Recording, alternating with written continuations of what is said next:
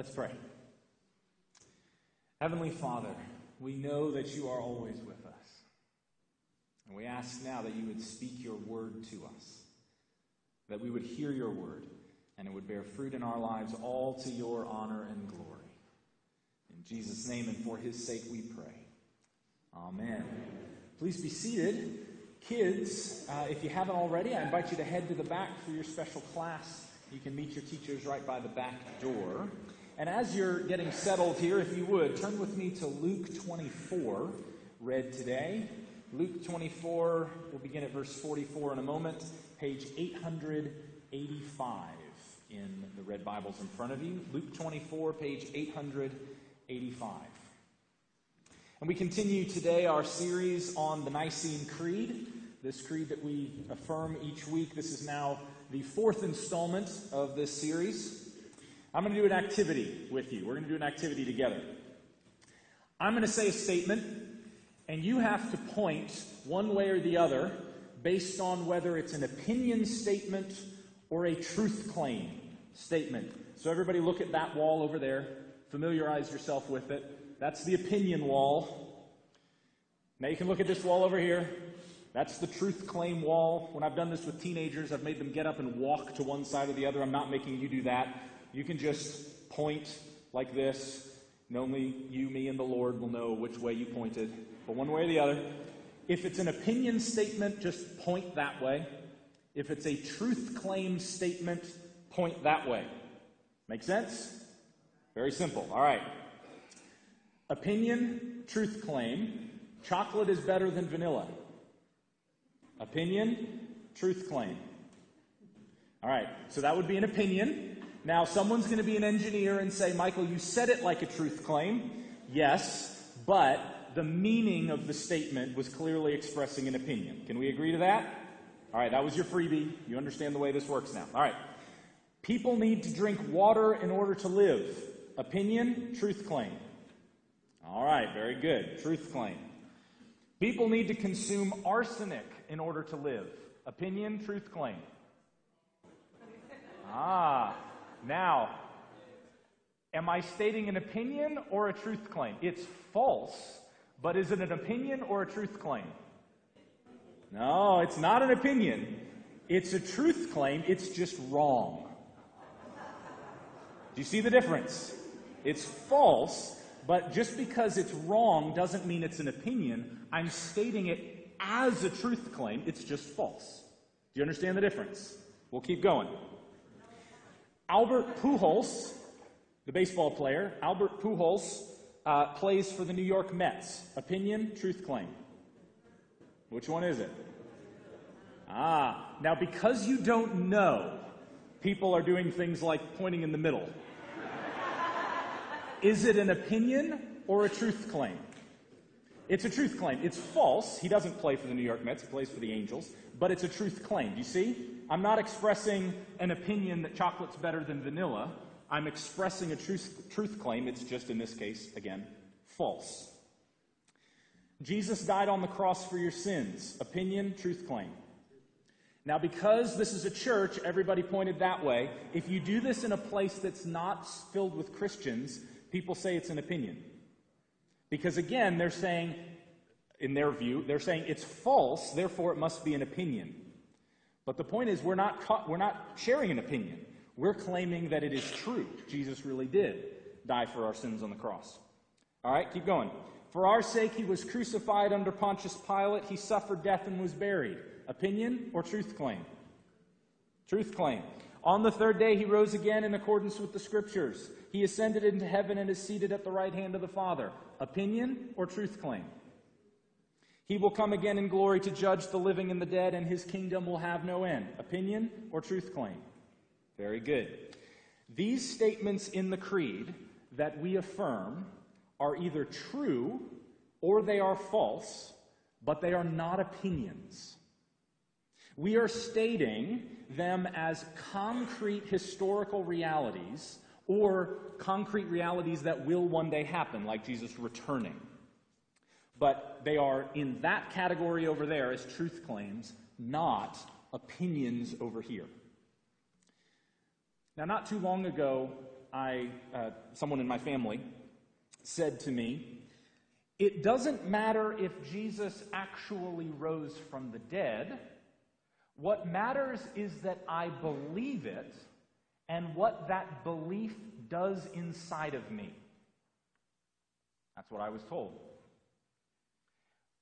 But what I want to make very clear is that what we are affirming in the Creed, because this is what the Bible teaches, is that these events are real and true and historical events that really did happen in actual history. We are not affirming our feelings on the matter, but affirming the truth of history.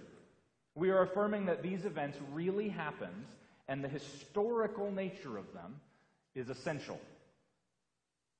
Now, did you know that in the first half of the 1900s, about 100 years ago, there were critics that were claiming that Pontius Pilate, the Roman governor who handed Jesus over to be crucified, there was a claim that Pontius Pilate as a person never existed. The claim was he was just literally just made up. That Christian, uh, the claim was that Christian faith was so far removed from reality, from actual history, that even the Roman governor was just made up out of whole cloth.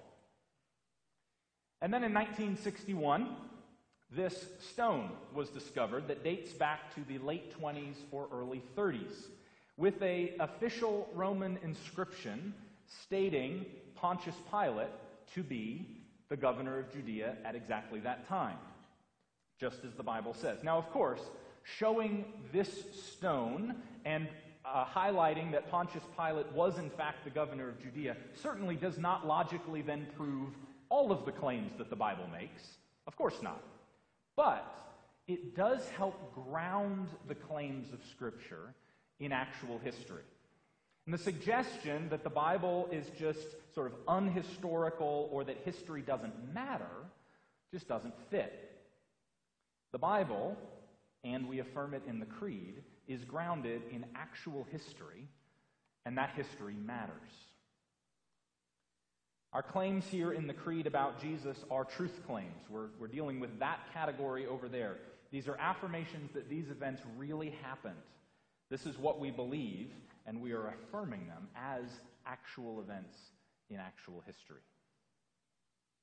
Now, our reading today from Luke 24 recounts Jesus' suffering and his death to the apostles. And he says to them in verse 48, if you've got your Bible open, he says to them in verse 48, he says, You are witnesses of these things. You know this happened. You know the truth of this message because you saw it and you experienced it. These men and women know that he was crucified under Pontius Pilate, that he suffered death and was buried. They saw it themselves with their own eyes. 1 Corinthians chapter 15 verse 14 similarly recounts these events and Paul writes this. He says, "If Christ has not been raised, meaning if he hasn't bodily risen from the dead, if Christ has not been raised, then we are misrepresenting God because we testified about God that he raised Christ. If Christ has not been raised from the dead, then your faith is futile and you are still in your sins." The Bible states, and we affirm in the Creed, that these are true events that really happened, and that matters. And one event in the Creed that uh, the Creed affirms, one event in Scripture that the Creed affirms, that's so important we set aside this week each year to commemorate, is that, as it says in the Creed, Jesus ascended into heaven and is seated at the right hand of the Father. This is called the Ascension.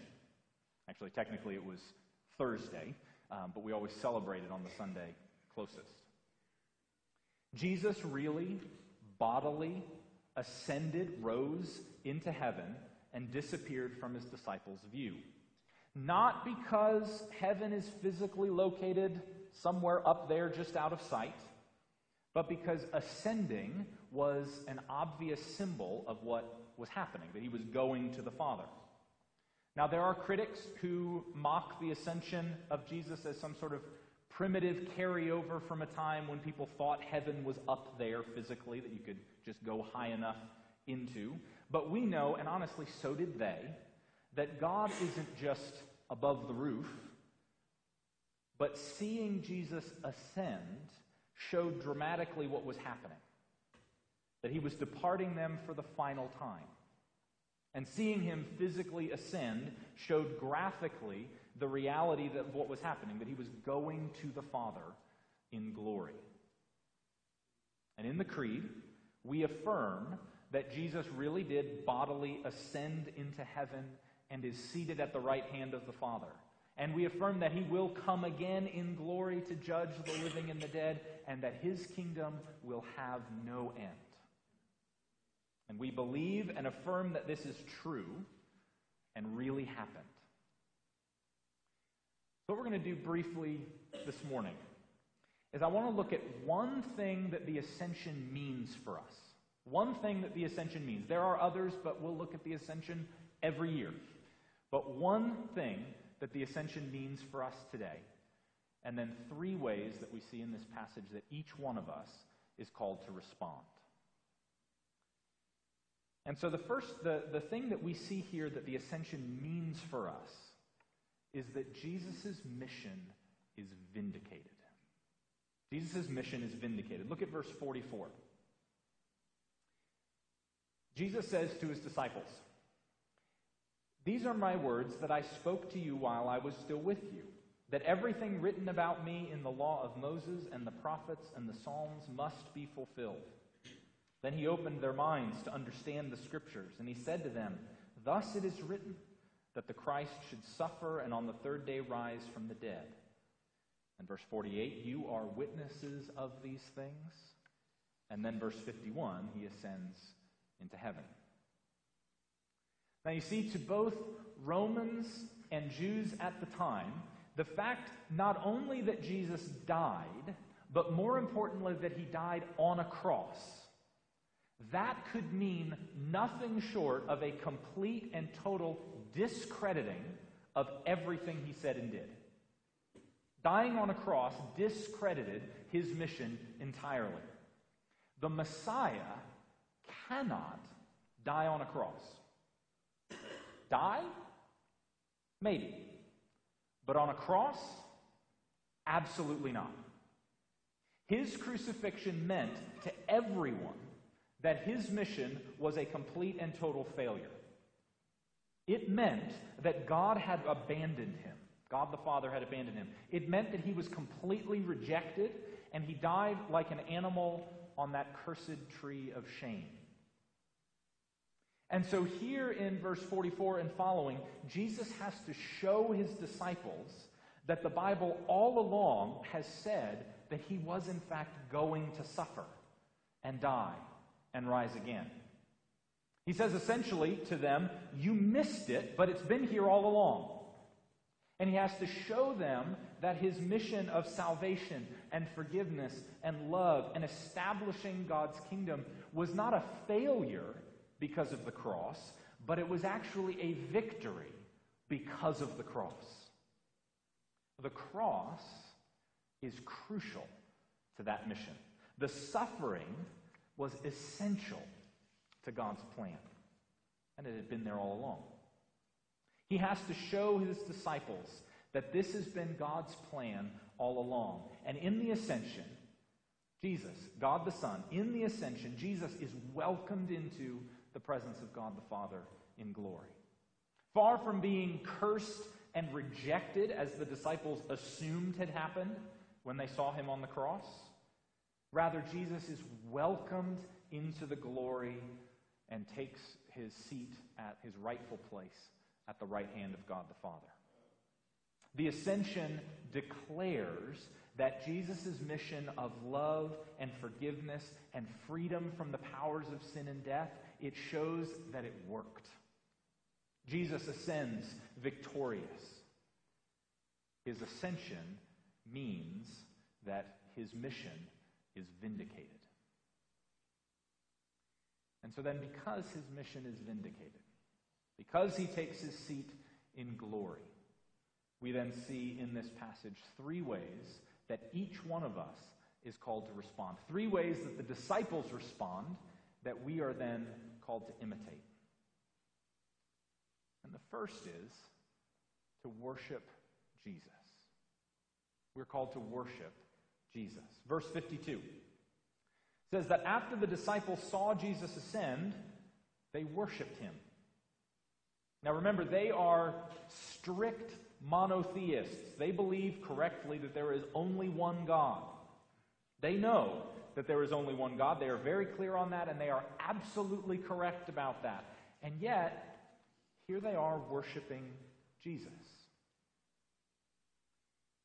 You see, they've gotten a glimpse of what we talked about two weeks ago about the truth of the first part of the creed about Jesus.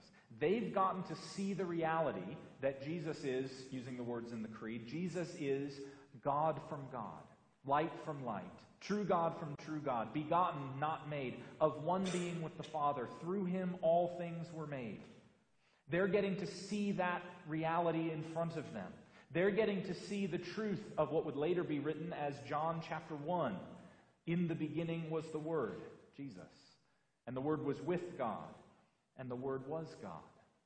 They're getting a glimpse of that, of who Jesus is, and so seeing who he is, finally, they fall down in worship. The disciples recognize who he is, that he is God incarnate, and so they worship Jesus. And so should we. Because Jesus ascended, we must worship Jesus. Second, obey with joy. Jesus has just told them in verse 49, he says, I'm sending the promise of my Father upon you. That's the Holy Spirit. We'll talk about that next week. But stay in the city, go wait in Jerusalem until you are clothed with power from on high. So then, so he tells them to do something. And then verse 52, they worship Jesus and return to Jerusalem in obedience to what he's just commanded them to do. And they obey joyfully. Matthew's account of this same event, Jesus specifically tells the disciples to go make disciples of all nations, baptizing them and teaching them to obey all that I've commanded you. Obedience to Jesus matters. Living a life marked by his kingdom reign matters. We worship Jesus, and we then must obey his commands. And we need to obey with joy. Now, parents, you know you're not perfect, or at least I hope you know you're not perfect. You know you're not perfect, but you want what's best for your kids. And you know whether it's rare in your house or not, but you know what it's like to tell your child to do something because you want what's best for them. And you know how wonderful it is when you are met with something like, okay, Dad, sure thing, Mom. You know how wonderful that is. Obedience with joy. On the other hand, what happens to your relationship with your child when the constant response, the constant answer is, followed by either begrudging, whining compliance or just open defiance. We are called to respond to Jesus ascended into heaven by obeying him with joy. And third, be committed to the church wholeheartedly committed to the church. Verse 53 says that the disciples were continually in the temple blessing God. As they worshiped Jesus, as they obeyed with joy, they were continually, constantly committed to the church. They were continually in the temple in worship. Now, I will tell you that in my years as a pastor, the single most common thing I hear from people, without a doubt, the most common thing I hear from people, whether it's in my office or talking with people in the community, is some version of I pray or worship at home, but I don't go to church. I'd say in my life I hear that literally from at least someone once every two weeks. I'm a Christian. I believe in Jesus, I pray once in a while, or I pray every day. I read the Bible once in a while, or I read the Bible every day. But I never or rarely go to church, usually followed by, I don't need to. Now, I want to be very clear that the model and the expectation for Christians that we see here in the apostles, but then also throughout Scripture, is the call to be wholeheartedly committed to the church. The disciples, upon seeing Jesus glorified and ascended into heaven, begin to be continually committed to the church, worshiping faithfully together in church. Nothing was going to keep them from being together in worship. This was not optional or secondary, this was essential to the way that they lived out the kingdom reign of their ascended Lord. So, my invitation to each one of us and my encourage and challenge to us is to take this call seriously, to be faithfully committed to the church as the disciples here model for us, to be continually in the temple praising God, to make this the top priority that it needs to be, worshiping together, not occasionally, not monthly, but really weekly. The disciples are continually in the temple praising God. And so should we. After witnessing the ascension, this vindication of Jesus' mission, the disciples then model for us our proper response. Our response of worshiping Jesus, of obeying with joy, and being wholeheartedly committed to his church. So, friends, as we recite this creed each week, I invite and encourage you to enter in with your mind, with your brain turned on, with your voice, join in, but also with your heart. Don't just be a robot going through the motions, though I will say that motions matter a great deal. But let's in just a moment respond with joy and awe in the words of this creed to our great and ascended Lord Jesus. Jesus, who is worthy of our worship, who is worthy of our joyful obedience, and is worthy of our continual, ongoing commitment to his people, the church. Amen.